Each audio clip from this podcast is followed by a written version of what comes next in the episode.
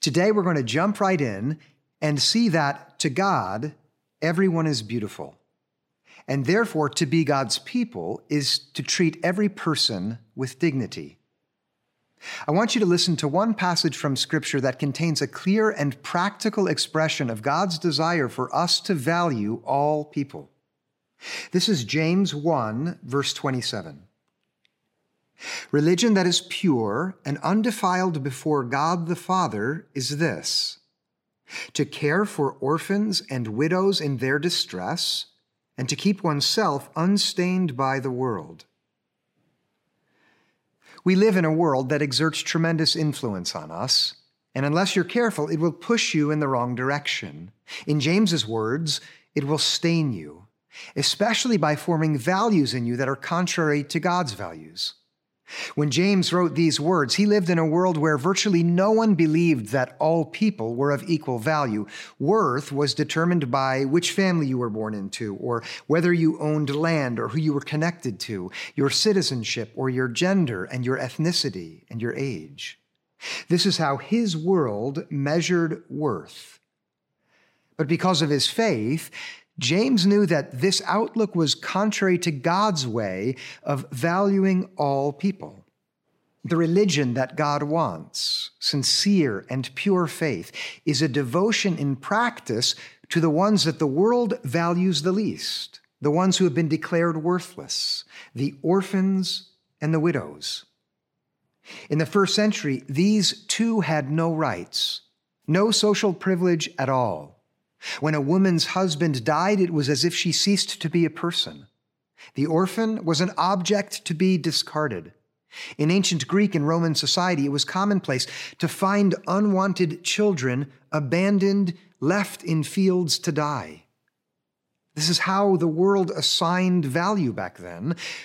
But according to the Bible, this outlook is like a stain upon the mind that accepts it. God wants his people, us, to reject that way of valuing people and embrace his values instead, which declare that every person is precious, especially those who are cast aside. There is unique beauty even in those who have been declared ugly by the world around them. Now, when God's people take this to heart, the outcome is inspiring and can have a tremendously broad impact. I want you to see one person who believed in the beauty of everyone. This is Mildred Fay Jefferson, the only child of Millard and Guthrie, born in East Texas in 1926. When she was little, Mildred used to follow the town doctor around on his horse drawn buggy. She would ask questions and he would give her answers. He always seemed to have time for her. One day I'm going to be a doctor, she told him. If that's what you want to do, then you go right ahead, he would say. Not everyone shared his outlook. The world that Mildred was born into was not a place where a black girl could do whatever she wanted. Slavery had ended, but in the 20s and 30s, Jim Crow laws were in full effect in Texas. Local rules and customs enforced to keep black people in their place. Each law expressing the same basic conviction to be black was to be less than not worth as much as the white kids, not good enough for the white school, restaurant, theater, or water fountain. It was a wicked worldview. In James's language, an outlook that was hopelessly stained. But thank God it wasn't the only world Mildred Jefferson inhabited. Her mother was a teacher, and her father was a preacher at the local Baptist church. And so they taught her to know and trust the Bible, to let God's values determine her vision of humanity, a vision which says the widow and the orphan matter. Everyone matters, especially those who are socially rejected. If the world tells you otherwise, you close your ears. Mildred worked hard in high school and graduated when she was only 15.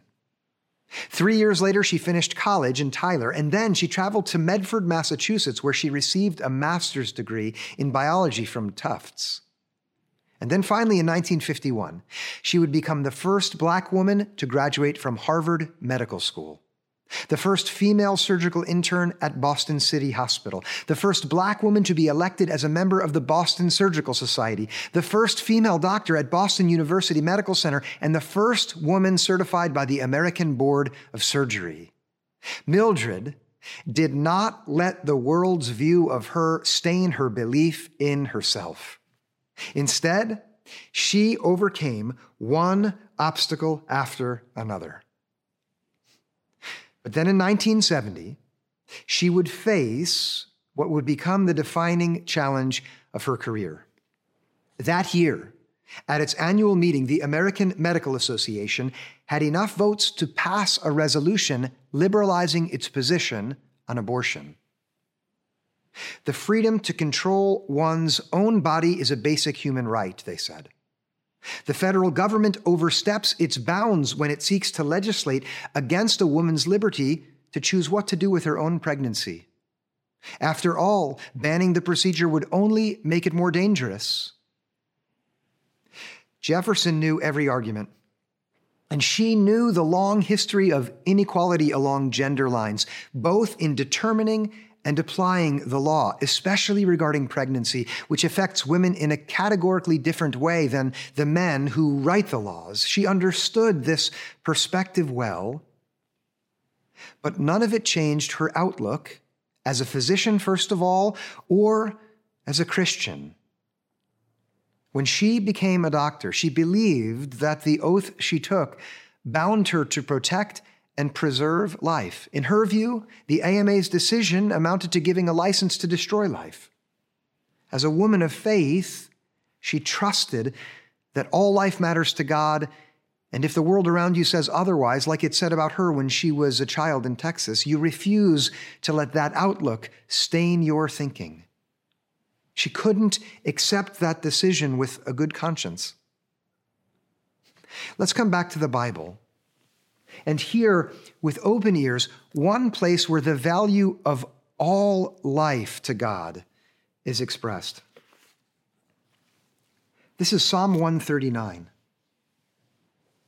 a psalm which begins with a reflection on the omniscience of God, the truth that every detail of each life is known to him because every life matters to him.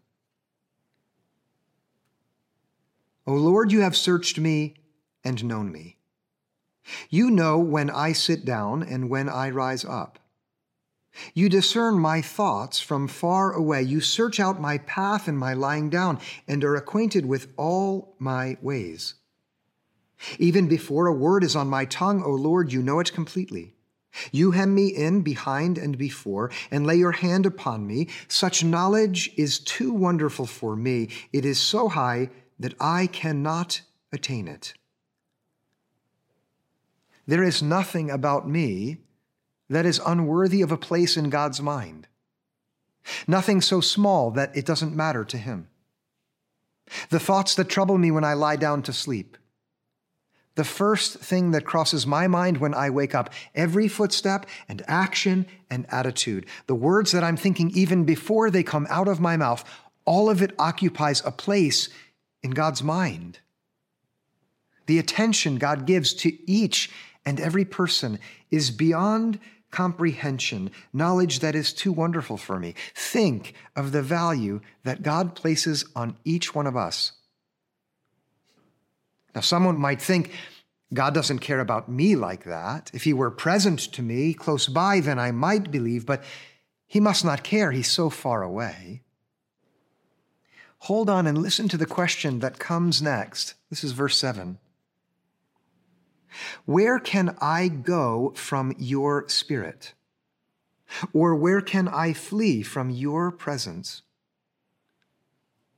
If I decided to run away from God, how far would I have to go? What would I have to do to eliminate his concern for me? Watch the answers. Verse 8. If I ascend to heaven, you are there. If I make my bed in Sheol, you are there. If I take the wings of the morning and settle at the farthest limits of the sea, even there your hand shall lead me, and your right hand shall hold me fast. If I say, Surely the darkness shall cover me, and the light around me become night, even the darkness is not dark to you. The night is as bright as the day, for darkness is as light to you. There is nowhere I can go to remove myself from God's care because whether I run to Him or away from Him, He will always treasure me. Heaven and Sheol are the highest and lowest limits of creation.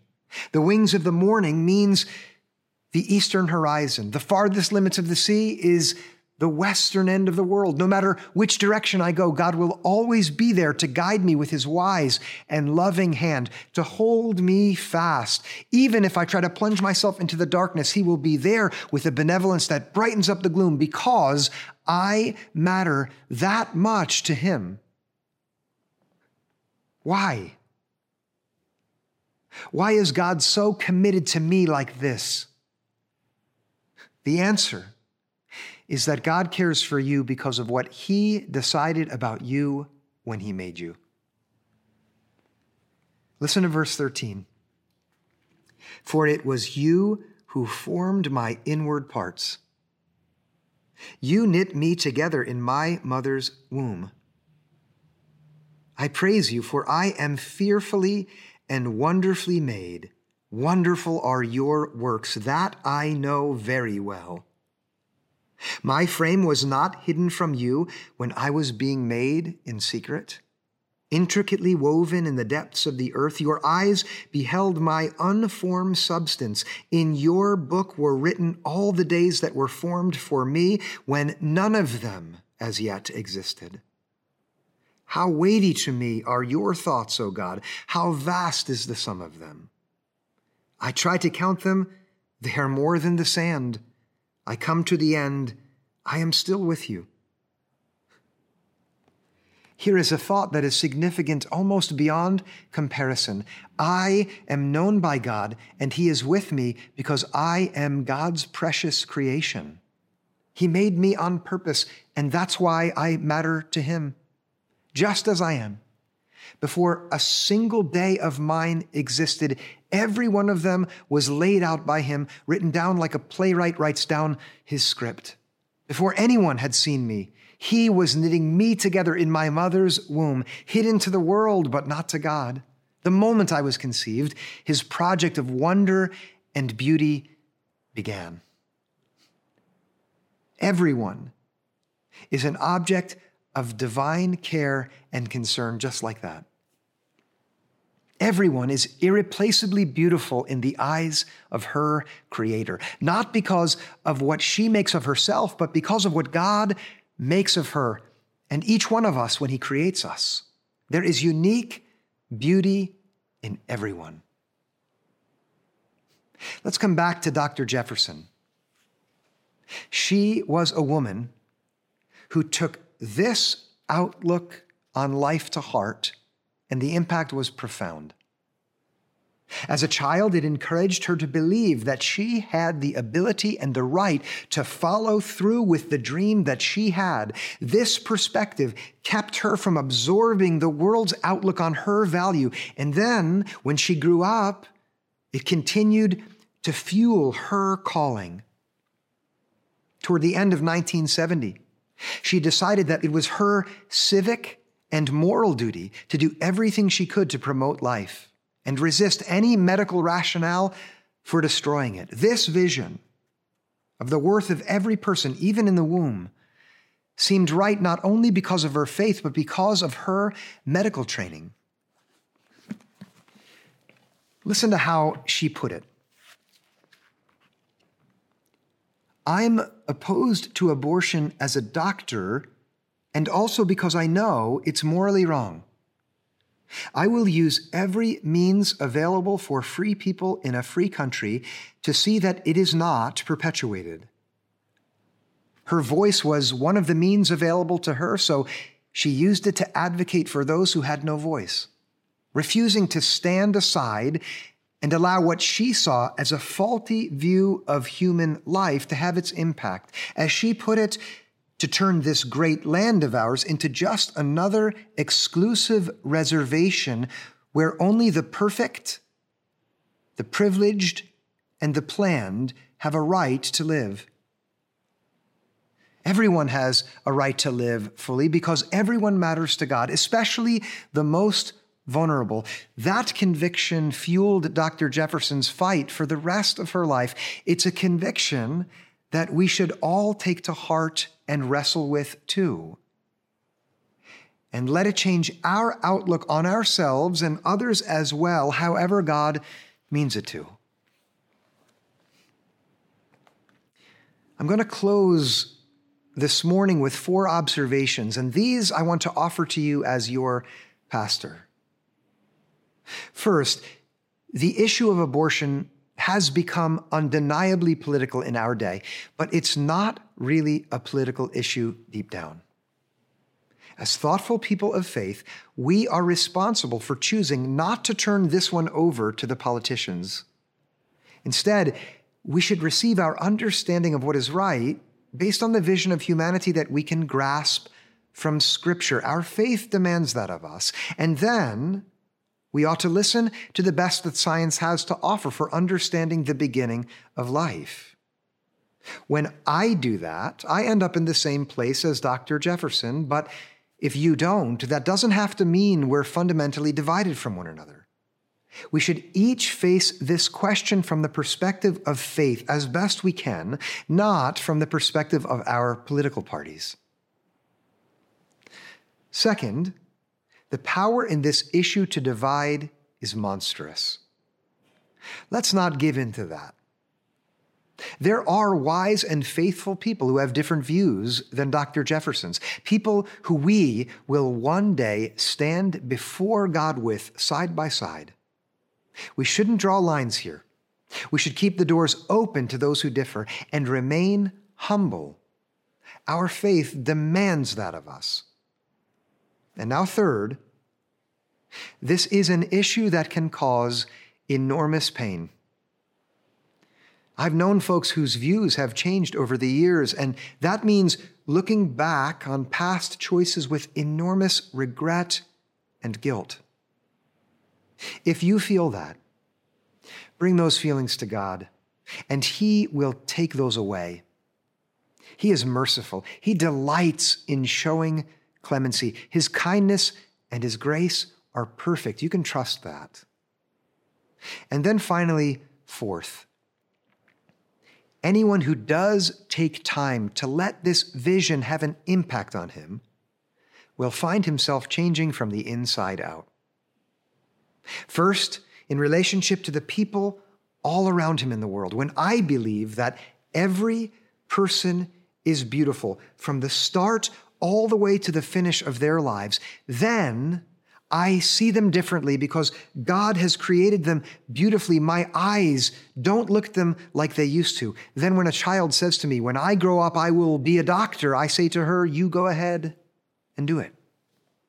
Or when she doesn't believe in her own worth, I say, Nonsense. You are valuable because God made you.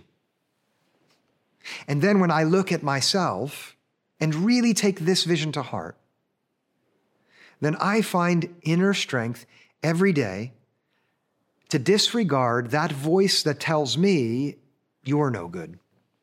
You're not worth it. You're not valuable. Instead, I can trust that God has made me wonderfully, just as I am. Then I'm ready to be beautiful in the world as God made me to be. My challenge to all of us is to take this to heart Everyone has been created by God and is inherently beautiful because of it. Believe and trust that, and then let that vision change you. Let's pray together. God, we thank you for your word, which tells us that every person is valuable because each and every one of us has been created on purpose by you. Help us pursue what James calls religion, which is pure and undefiled before you, caring for each and every person, especially those who we are told are not worth as much. Open our eyes and our hearts to receive your value that you have put in every single person so that we become those who care for and defend and stand up for those who are defenseless and pushed aside. Give us imaginations to see creative ways to let this vision shape our way with others in the world around us. We thank you for people who are courageous and bold, like Dr. Mildred Fay Jefferson. Inspire us through her work. And then, God, we ask that this vision of value would be taken so deep into our hearts that it would even change the way we look at ourselves. Give us eyes to see the beauty that you've put into each and every one of us, and then help us be beautiful in the world by being faithful to you wherever you've placed us. And we ask for this in Jesus' name. Amen.